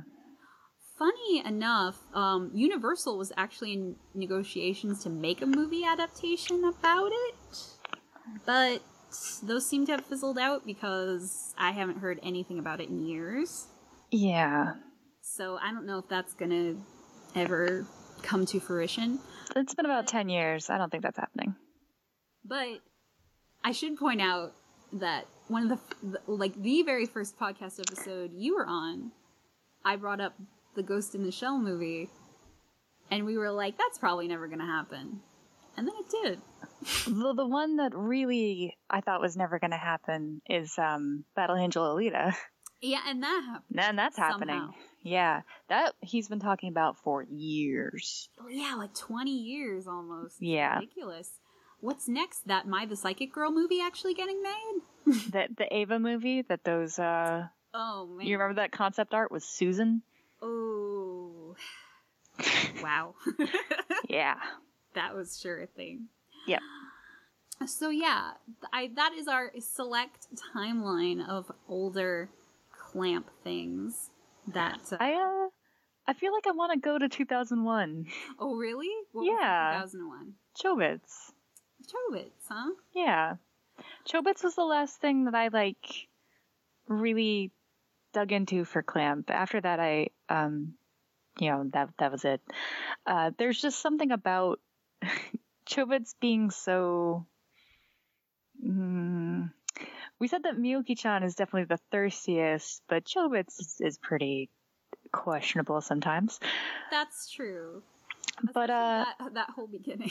Yeah, the whole beginning. but I think that's sort of misleading because ultimately what comes out of Chobits is a really sweet love story and about Mhm. and also like a meditation on what it means to be like a living being and like understand the world and um yeah, it's definitely uh it's not old clamp, but it's also not new clamp.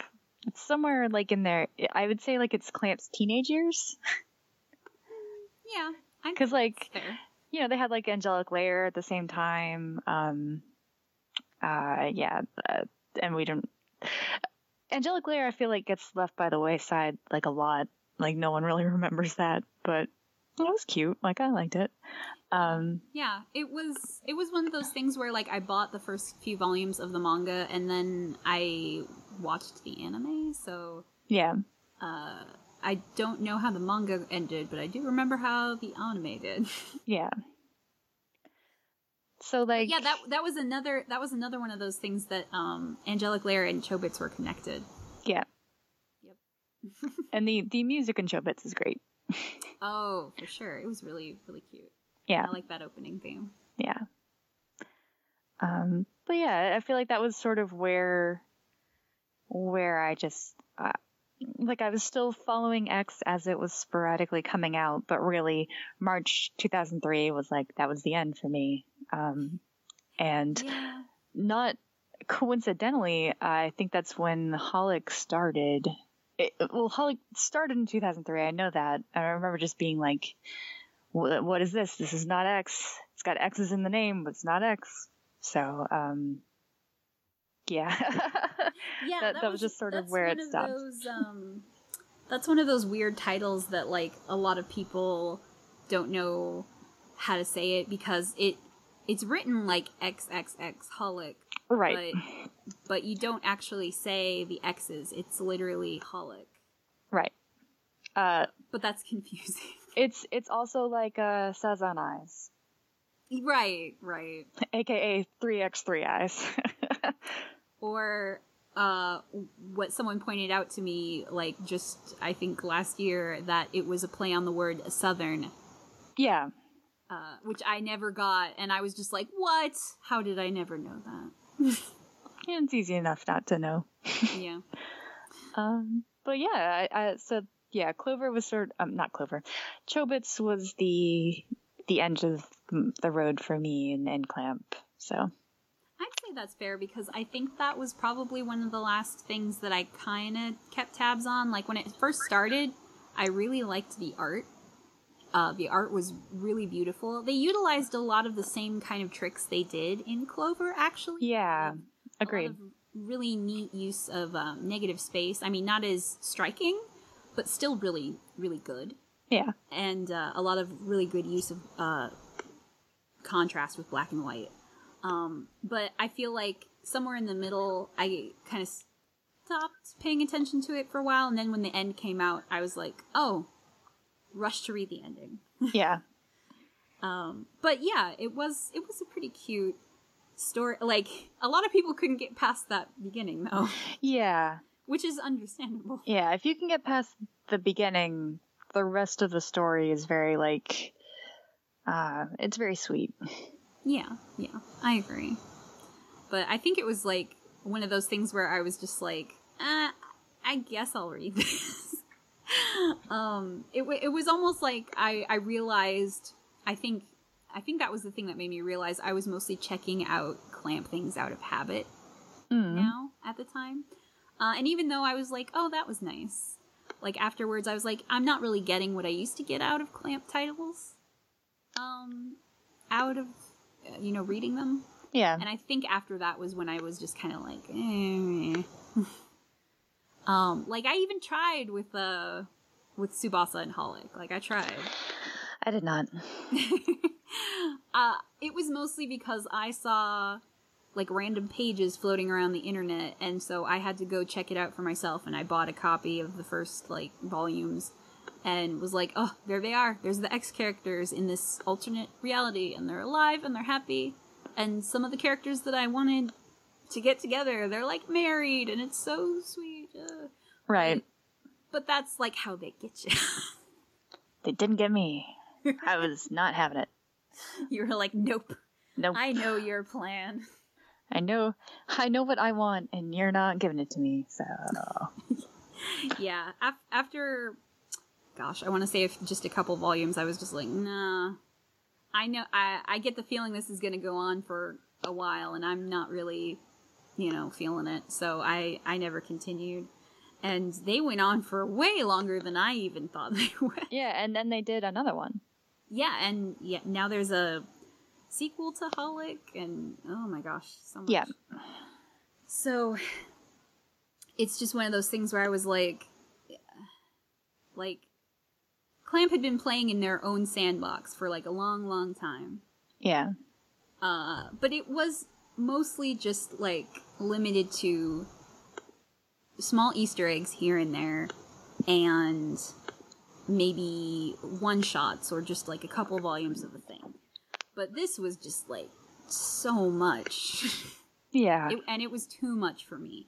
I know there's plenty of people that like. I mean, obviously, uh, Tsubasa and Holic were really popular, yeah, and I'm definitely not saying they're bad. I'm just saying they're not for me. but yeah, we we definitely came from a place where like this felt like it wasn't for us specifically. Even though it was all the things that we liked, it just it wasn't it was like taking ingredients and then making a new cake, but I wanted the old cake. Yeah. it was like, well, this recipe has all the same ingredients, but it's not quite what you want. Yeah. That's that's kind of how it felt, and I was just like, mm, no. And I think that was one of my. I think that's what caused my initial reservations with like when they announced a new Cardcaptor Sakura. I was like, oh no, is this going to be another Tsubasa or Holic? You know, I was like, is this going to be just like more stuff that like I think I want, but I don't want. Hmm. But then it ended up being like you know not so bad. Um, you know, it's it's like oh man, this is what I kind of wish the Sailor Moon uh reboot would have been like. you Yeah. know, like all the same people back doing more of the same. It's safe. it's pretty. Um, but with like, you know, some new stuff thrown in. And uh, so I think that's why I'm like, I am okay with this. This is good. Yeah. It's it's not the the the animation style isn't crazy new or out there. It's very much akin to like the original anime. So that is pretty much what I wanted out of it. yeah.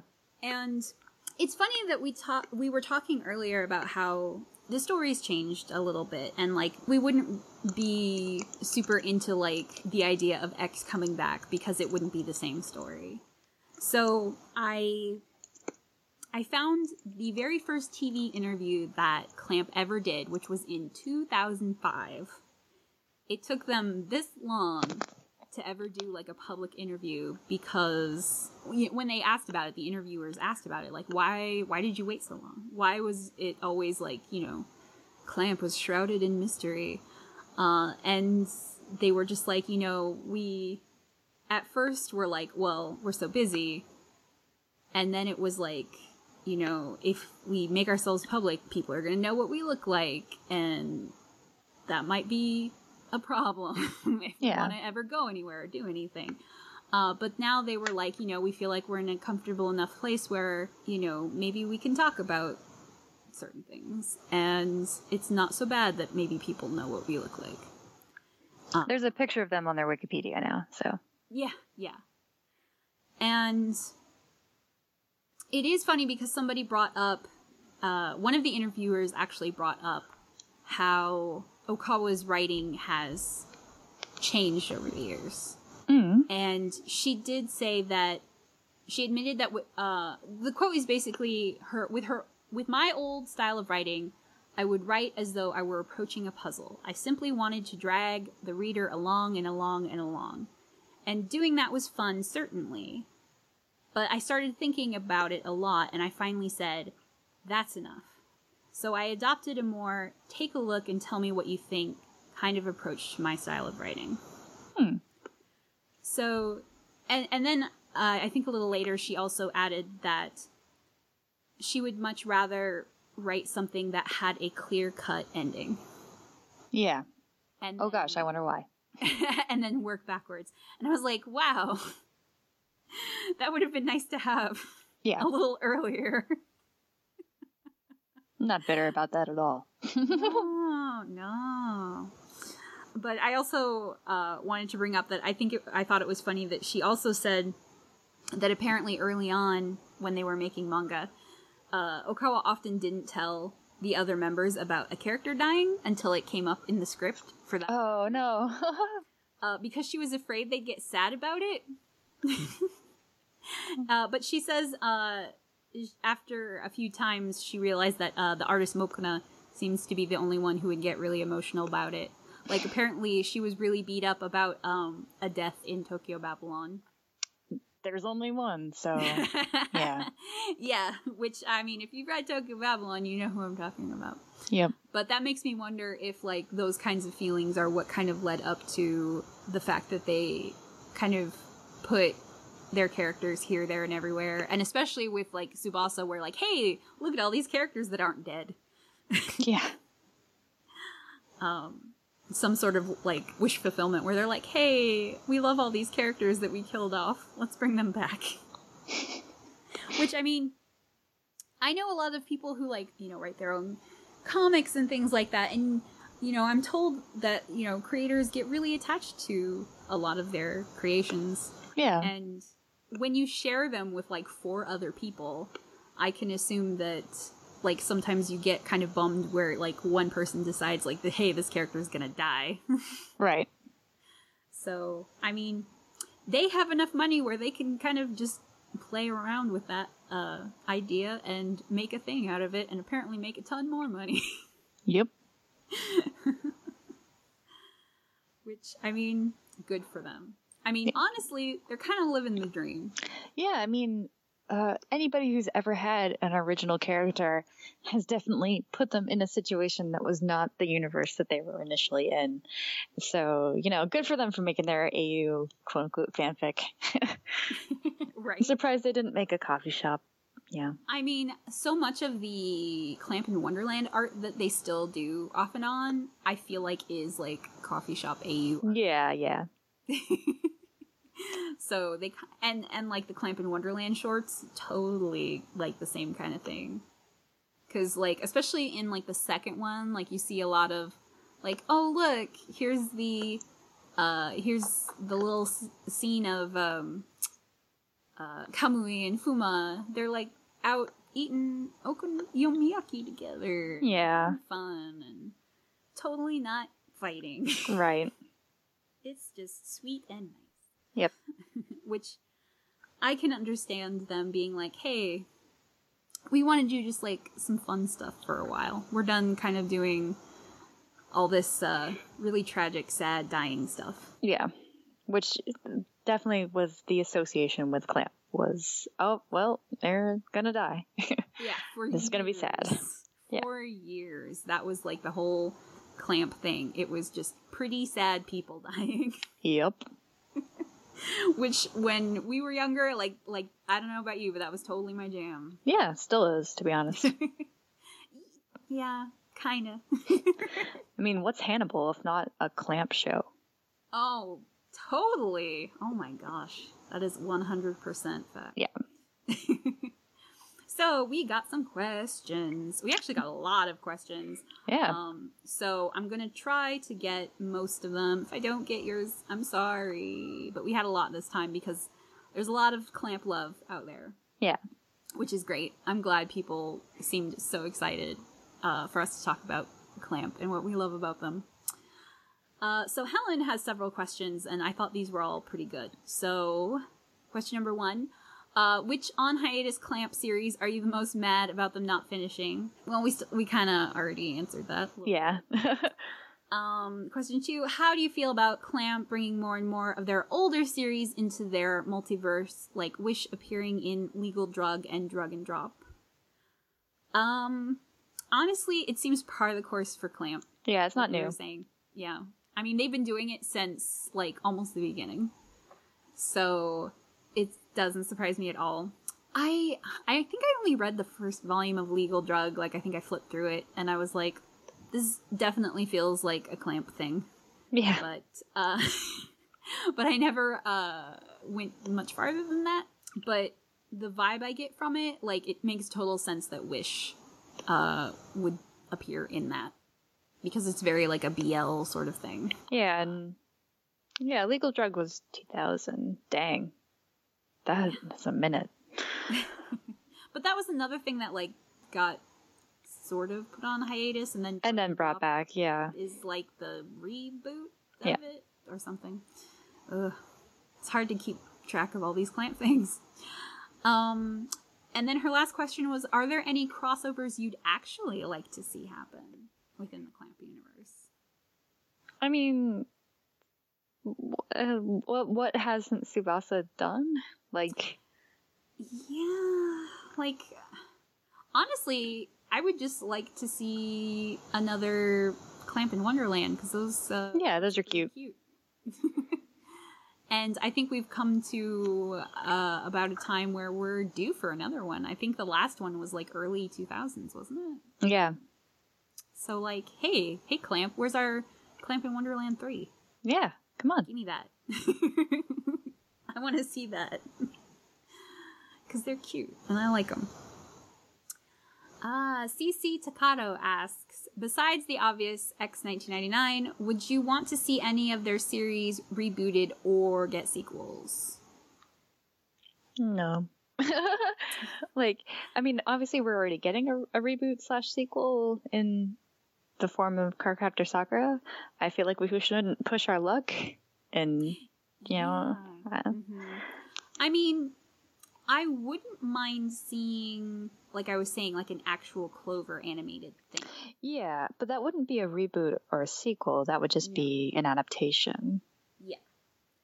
I I would much rather see like something get an adaptation that didn't get an adaptation. Like a legitimate animated Clover movie would be super cool if done right. And I would love to see that. But as far as sequels go, like that's such a dicey area. That's I mean, that's the reason why I was so worried about the Cardcaptor Sakura sequel. Yeah. Because I was like, ooh, they don't do sequels so good. No. Like Rayearth 2 was kind of eh. Uh, so I was like a little worried, but so far it seems pretty good. I mean, there could be something that comes up where it totally shits the bed, but uh, I don't think it will. I think they're probably going to play it safe ish for Clamp. Yeah. I mean, there's going to be some kind of twist, but it's probably going to be a safe one.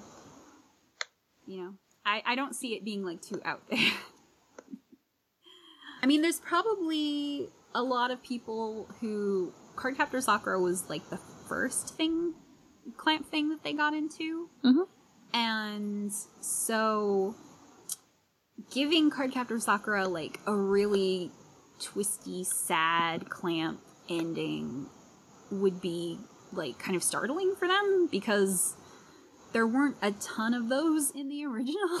Yeah. Most- yeah, nobody like Uh, died horrifically. No, no. It wasn't like Rayearth or X or anything like that. Yeah. Uh, so I, I feel like if they tried to pull something like that with this version, It'd be really weird. I, I would not expect that. Especially after like even Tsubasa like was very I mean it had some dark stuff in it or whatever, but like was not unkind to everybody, you know? right, right. Not like I X. mean, Yeah, it it was not X. It was not Rayearth. Like it wasn't Tokyo Babylon even. Yeah. So, yeah, I feel like Cardcaptor Sakura was probably like the thing they looked back at and they were like, you know, that's a safe thing to make a sequel to. Yeah. So, I I can't really say like the other things that would be safe to make a sequel to. I can't see anyone clamoring for one like uh Clamp School Detectives. I don't think anyone's out there going, "Yeah, I need a sequel to that," you Yeah. know? And you can't really do a sequel to Tokyo Babylon. Right. Uh, I mean they did. It's called X. Pretty much. and we all know how that went. Yep. So, I don't know. I feel like a, a, a new adaptation of the thing they already did would be much better. I would much prefer that Yeah. to a reboot or a sequel. Uh, so, Grant asks Clamp is a much beloved uh, group and has a distinct style. Is there any work that you would like to have seen done in their style? Also, is there a work of theirs that you feel would have been better suited to a different style? Uh, well, I I enjoy their fan art of other things. Like they did uh an interview in one of the volumes of Gundam: The Origin, and they drew Amuro, and it's very cute, and I like it. But I'm sort of of the mindset that once I see something in a style, I'm not like super angling for it to be in someone else's style. Uh, so there's no clamp things that I'm like, man, I wish this was the style, um, and I, I, so I really like Kogias, and I love their spindly, noodly appendages. They're just, uh, it's like that's that's what clamp is now, you know. Mm-hmm. So it's mm-hmm. like that. That's like not old clamp. That's new clamp, and I, I get it. But um, yeah, I, I wouldn't want to see it any other way. yeah, I feel like one of the things that drew me to Clamp was their distinct style. Right. And so, like, changing that would be, like, really weird for me. Like, everything that I've seen in their style, it's like their style adds something to it, it makes it unique. So, I don't think I would ever change that. I mean, if I could go back and make, like, the Rayearth TV series look more like their manga, I would love that. but um, I don't know. I don't know if there's anything out there that I would have liked to see in Clamp style. I mean, unless we're talking like, hey, if Clamp did fan art of more stuff, would you want to see certain things? But we actually got a question kind of about that. Oh yeah. So I'll I'll go right to that. Yeah. So, Mr. James Pickens, your friend and mine. Yes. Uh, says, I like seeing Clamp fan art of other properties. For example, what you said earlier, the little Amuro in the back of Gundam the Origin. Yes. What do you want to see a Clamp version of? What's crying to be clamped? He says. well, I should say that there's uh, more Gundam fan art than just the Amuro. There is also uh, Sakura as the new Gundam. Or, yes, I've seen that. Yeah, I just linked that to your, your Twitter, so you can easily have it on hand. Um, it's super cute. yeah, I like. This is sort of random, but I really like Spice and Wolf, and I'd kind of like to see clamp fan art of oh, of Horo. That would be super cute, right? Yeah, I could totally see them doing something like that. Yeah. Um, I was trying to think about this because they've actually done a lot of really cool fan art over the years. Like I've seen them, like uh, famously, they've done doujinshi of like a bunch of older stuff over the years. Yeah. Uh, they've done fan art of like even Macross. There's like a Minmay drawing that they did famously that I see floating around the internet from time to time. Um, so I was trying to think of something that I haven't seen them do that would be really cute. And the only thing I could think of was like, you know, I've never seen them draw any Sailor Moon characters. Yeah, I was thinking that too. I was like, let me see some clamp Sailor Moon. Although I, I would like it done in late 90s clamp style rather than yes. current clamp style because I feel like it would be too close to Crystal. Agreed. I want to see like uh Rayearth era clamp doing some big pointy eyed Sailor Moon. Yeah. that would be ideal. Yeah. I bet they would draw a really cute Luna too. Yes, for sure. I would totally be into that. because other than that, because like they've done, oh man, they've done like I listed off a bunch of dojins they've done. They've done so many. So like it's out there. Yeah. It's just I haven't seen like a, a ton of it. So I'm sure even more than I don't even know exists. But to my knowledge, they have never drawn any Sailor Moon fan art. Yeah, I feel like if they had, I would have seen it at some point because that's very much I, like the Venn diagram of my interests. So exactly, exactly. Um. So let's see. Vry asks, uh, any bets on whether Clear Card uh, Cardcaptor Sakura's current arc will actually have an ending since it's tied to an anime. I'm pretty sure it'll have an ending. Yeah. I mean, you'd have riots if uh, Cardcaptor Sakura just like didn't end if it went on hiatus. Yeah. Uh, and I think they know that, and they've been putting out so much Cardcaptor Sakura merch lately that I feel like they have a distinct ending in mind, and they will do it. Yeah, I 100% agree with that. I, I feel like their magical girl stuff, like they Ended. go in with a game plan. Yeah. because like Rayearth got finished, uh, the first Sakura got finished, so it their track record for that is pretty good. Right. So I would bet it's definitely going to 100% end with a real ending. Yeah. It I would not be shocked. The the anime might not be the same as the manga one because the anime might end first, Yeah. but there'll be an ending of some sort. I can almost guarantee it. Okay, and I think we have time for one more question. Ah, Perry asks, "Who is the best clamp good boy?" Subaru. See, I was gonna say either Subaru or Yukito. Yeah, that's fair. That's fair. Uh, both- since I don't have any connection to Cardcaptor Sakura, I'm just I'm firmly Team Subaru, but I can understand where you're coming from. Yeah, I I was like thinking all day. I was like, who would win, Subaru or Yuki?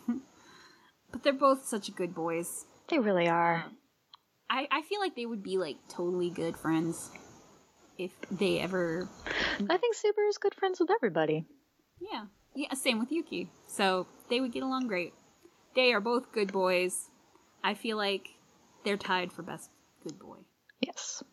because they're good, good soft boys. and I feel like that is a pretty good place to end the episode talking about Clamp Good Boys. All right. so, um, before we leave, I want to give my special thanks shout out. Uh, so many thanks for those who left me tips this month on Ko-fi, including Lon Dart and Kadeem. Thank you so much to both of you for your tips. Uh, if you want to get a shout out in the next episode of the podcast and be just as cool as Mr. Dart and Kadeem are, all you have to do is go to my Ko-fi account and leave me a tip or, of two or more coffees. And I will link that in the show notes, which you can see at animenostalgia.blogspot.com, as well as on the Tumblr at animenostalgia.tumblr.com, where you can also find other relevant links for this episode, as well as uh, past episodes. And you can also find this podcast on iTunes, Stitcher, Google Play, pretty much anywhere that you get your podcasts. You just do a search for the Anime Nostalgia Podcast, and you can usually find it. And while you're there, you could always show the podcast some love by leaving a rating or a review. I always love seeing what people have to say about the podcast. Um, you can also send me your thoughts and comments directly, or if you just want to say hi, you can always email me at anime nostalgia podcast at gmail.com. It might take me a little while to get back to you, but I promise that I do read all the email that I do get. So, I wanted to thank you so much, Miss Newtypelady, You are very welcome. Uh, for returning and talking all about all those fond memories of clamp things that we love and that pain us so, but we love them anyway. Yeah. Hurts so good. it definitely does. Um, is there anywhere we can find you on the internet or anything you want to plug while you're here? Yeah, I, I've always been a Newtypelady on Twitter, but I'm, I'm basically I've disappeared and merged into the the net like I'm nowhere else. Um, so yeah, I'm I'm I'm just me. And that's good because I want you to stay here. Oh, thank you. Oh, I love you too. Aw. and thank you so much for coming back. Yeah, of course. And, Always uh, happy to be here. Thank you guys for listening. And um, we will see you again next month. Bye. Bye. Oh my god, for. Uh, I should have just started singing like Forever Lover. Oh my, we could we could go back and do it again.